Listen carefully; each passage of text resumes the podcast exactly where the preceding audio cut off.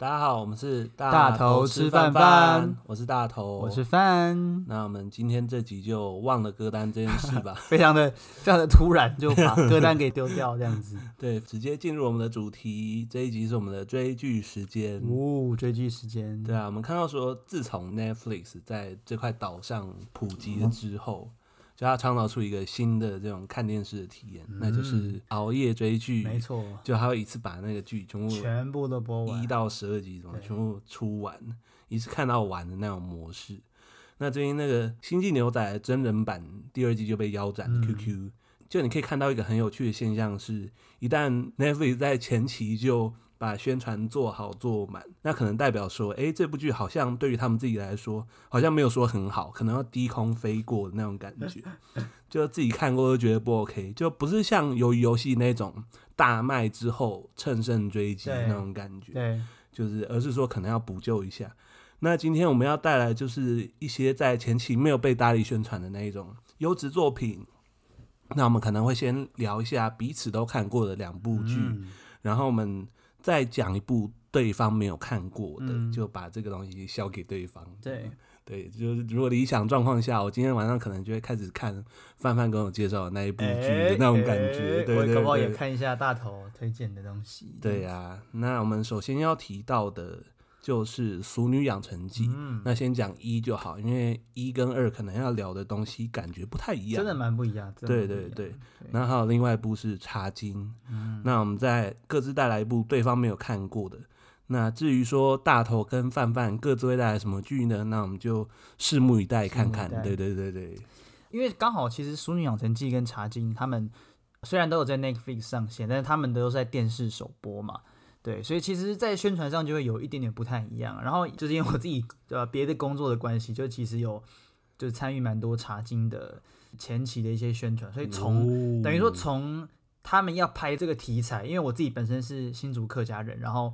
他们要以这个海陆腔的客家话作为主要的语言，这个事情对我来讲是一个很很 shock 的事情。就是可能从小就是呃你你的生活中。你只有在家里才会听到海陆强的客家话，除了家门之外，你基本上就不会听到这种语言。然后，哎，有一天。竟然有一部剧要以这个语言来当做它主要的语言，你会觉得非常的新奇，你会很期待看到它这样子。就基本上说，这这块岛上可能，嗯呃，比方说大家都会讲中文，嗯，然后客家人也大部分会讲台语，对，但是客家话可能就只有客家人会的那种感觉，对，就是你用这个客家话当成是一部剧的这个主要的语言，其实是一个没有什么经历过的这种体验。真的，真的，真的，真的。我还记得我第一次看这出剧，其实我并没有设定要去追他或什么，这两部我都是。跟着家人一起看，因为我我妈是那种台剧的爱好者，就她有事没事就会打开电视看一下台剧，这样她不会看八点档，她主要都是看这种比较新的，像什么我们娱乐的剧啊这种比较公式人生剧展的那种这种这种类型的片。然后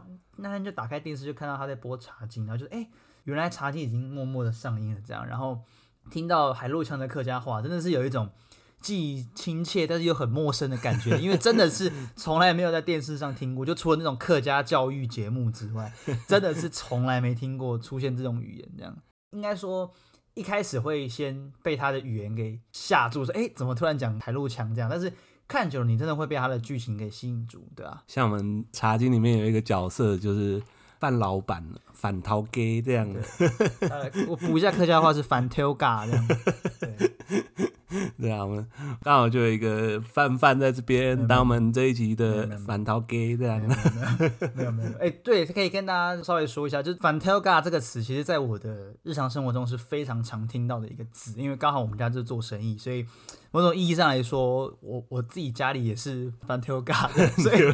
所以你知道听到听到这个词出来的时候，我爸是整个笑疯，就是就是觉得有一种哎，我是不是被被 Q 了那种感觉这样子。然后再加上说这个反特嘎，从他呃一开始出场，然后到他呃后来就是随着剧情推进，他整个人有一种成长的感觉，对，就有一种好像在看反特嘎的那种成长小说的感觉。他整个人物设定其实蛮立体，因为他剧的本身时间比较长，嗯，就一部可能大概就在电视上看可能是一个钟头，那你在 Netflix 上面看也有四五十分钟，嗯，算是一部比较大的一个剧，这样，就你要沉浸到那个剧的体验之中，你就会觉得说，哎、欸，整个世界观被摊开的很完整，这样。嗯嗯，嗯，对啊，因为其实他说真的，有某几集资讯量真的蛮大的，嗯，尤其是像不知道这算不算暴雷啊，但里面有涉及到一些呃茶工厂主权交换的这件事情，嗯、其实那边资讯量都蛮大的，所以就你就整个摊开来，哎、欸，它不只是只有茶工厂本身，它可能会有。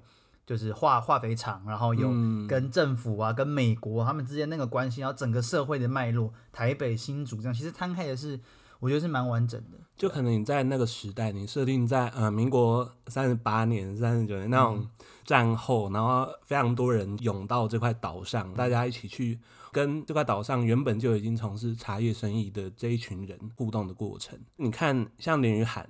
林雨涵他自己在这部剧中就使用呃。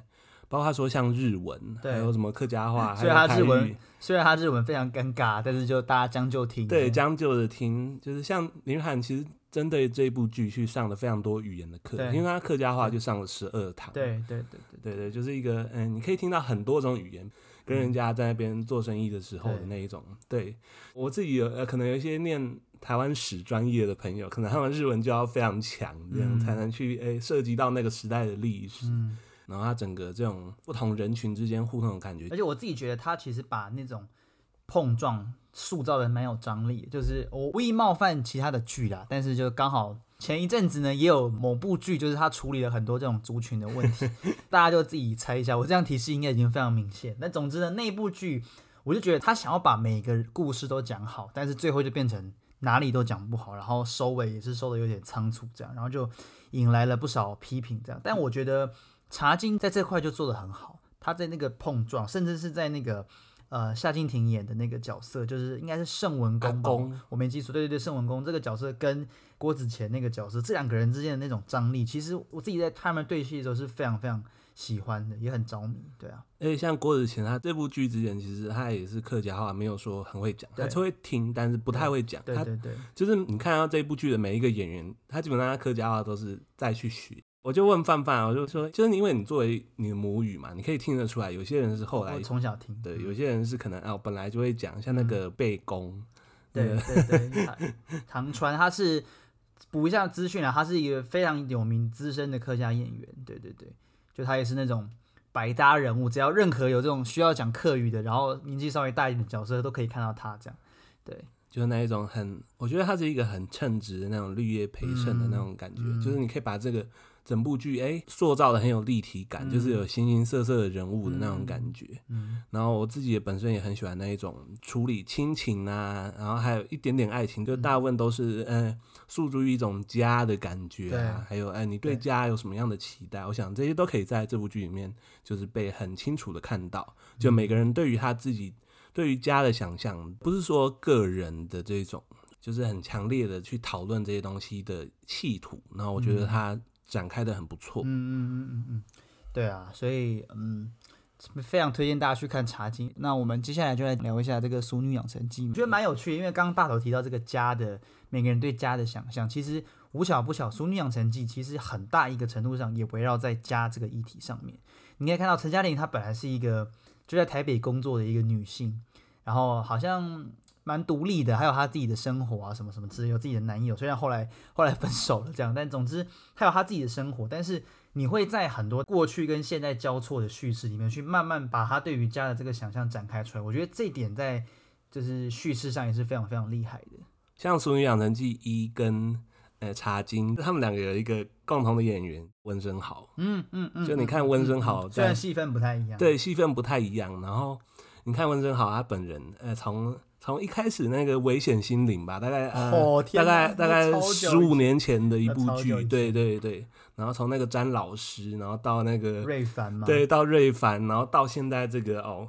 他在他在那个茶经里面演战俘，然后在《淑女养成记》这边演一个你要不要嫁给我，然后对方直接。就是 打枪的那一种，嗯、你看同一个演员在不同剧里面，他所撑出来的这个空间，嗯嗯、就他的戏路是很广泛的。这样，嗯、我觉得大家可以去看这个，就特别关注一下温升豪这个演员，嗯、哦，超厉害哦，我超喜欢这个演员。而且他本人在现实生活中，就是他跟他的那个女朋友爱情长跑了十几年才结婚，真的很不容易。对对对，就是 他本身哎、欸、所撑出来的想象跟他那个。呃茶金跟《俗女养成记》就是三个不一样的空间，嗯，三种对于家的想象，然后就可以看到这种，哎、嗯。呃，平常他现实生活中很低调，但是他在剧里面就是去诠释这个呃嘉玲的前男友这个角色，嗯嗯，嗯，嗯，对对对，就是像这种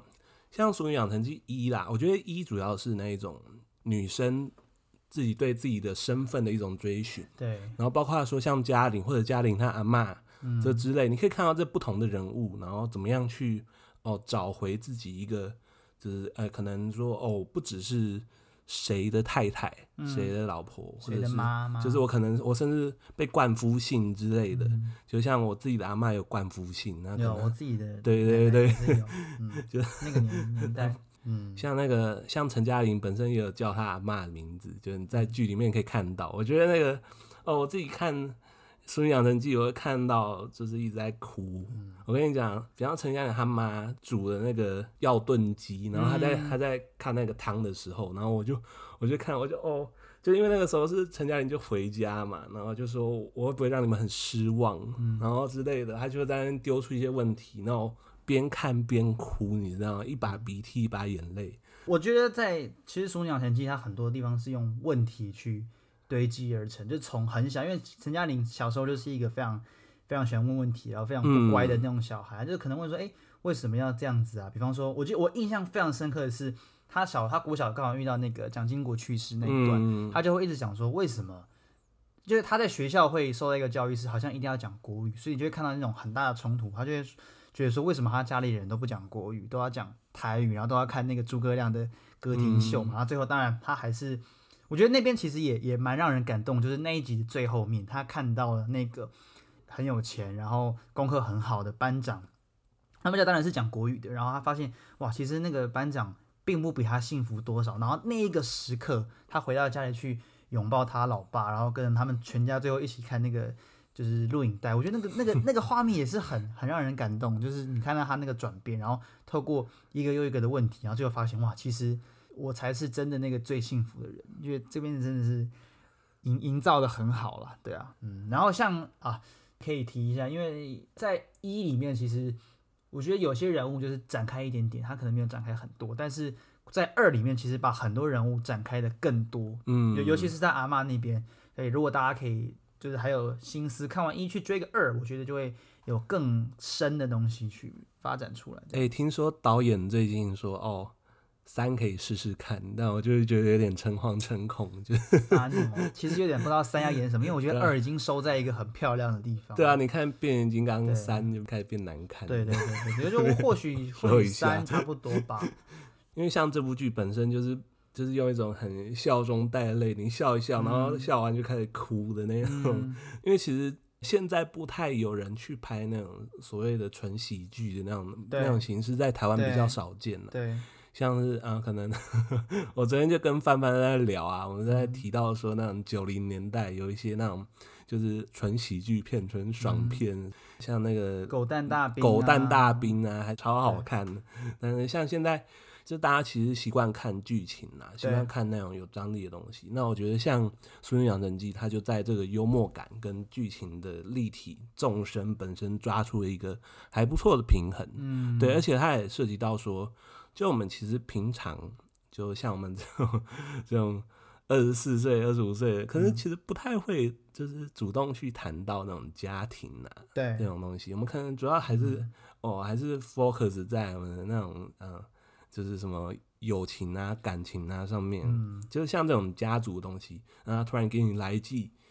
哇，那你就整个就是觉得哇，你的心脏被重击的感觉，就哦，我没有去，就是或者说我有意识的去逃避嘛，或者说我怎么样，嗯、就是我们可能跟上一辈之间的那种关系，我觉得那个是我们可能每个人嗯或多或少都要去面对的那个课题。嗯、对啊，嗯、所以也很推荐大家可以去看一下，其实都在处理这种。跟家有关，比方说那个杨丽莹在《俗女养成记》里面那个阿妈的角色，她、嗯、可能有一些自己压抑的部分，对，然后就是去处理这些东西。我觉得这些议题都蛮推荐大家可以去看看的这样子。好，那我们就讲完两部我们都有看的剧，对，那接下来我们就进入我们个人的元宇宙时间，我们的 solo，对对对，solo 时间。那大头，你先来吗？哦，我先来吗？好啊，嗯、那我跟大家介绍这个九九喜欢冒险，哦、对。然后最近 Netflix 上了这个 Stone Ocean，就是它的第六部。其实九九是那一种你 Netflix 不太需要去做宣传的那种 IP，那就是基本上你出了，基本上就会有人去看。嗯、就跟大家稍微补充一下，就是它其实是描述这个诶，Joestar 家，就是乔斯达家跟这个 Dio，就是那个吸血鬼。之间的那种百年恩仇，就还是有它有一种像在讲百年孤寂的那种感觉。嗯嗯嗯、就它不同步时间的那个切片可能不太一样。对然后像这个《JoJo》这个第六部《Stone Ocean》，它有什么样特别的地方？就是它就是所有的《JoJo》里面唯一一部以女生当主角的，就是包括像我们刚刚那个《茶金》啊，或者《淑女养成记》，其实都是蛮以女性为这个。本位出发的一部作品。那像这个《Stone Ocean》，它的女主角 Jolin 就是承太郎的女儿，那就是就是她在一出冤案里面就被关起来，就是她有点被陷害的那种感觉。她被她男朋友陷害，然后被关进去监狱里面，然后就在这监狱里面发生了这些很有趣的故事。那像就是包括这部剧也处理了一些呃九令跟他爸的这个承太郎的关系。那其实像承太郎他本身在呃前几部九九里面也有一些他们自己的戏份，那其实也都很好看。但是就是我有朋友跟我说，像 JoJo 这不同部，大概他现在出到第八部、第九部啦，那第九部可能最近漫画要出了，而像第八部他漫画已经出完了。像他不同的 JoJo 就是在描述不一样的主题，就有点像在读哲学系的那种感觉。嗯、你从不同的哲学去出发，嗯、但像第一部那个什么《幻影血脉》，就是从那个什么古希腊开始看的那、嗯、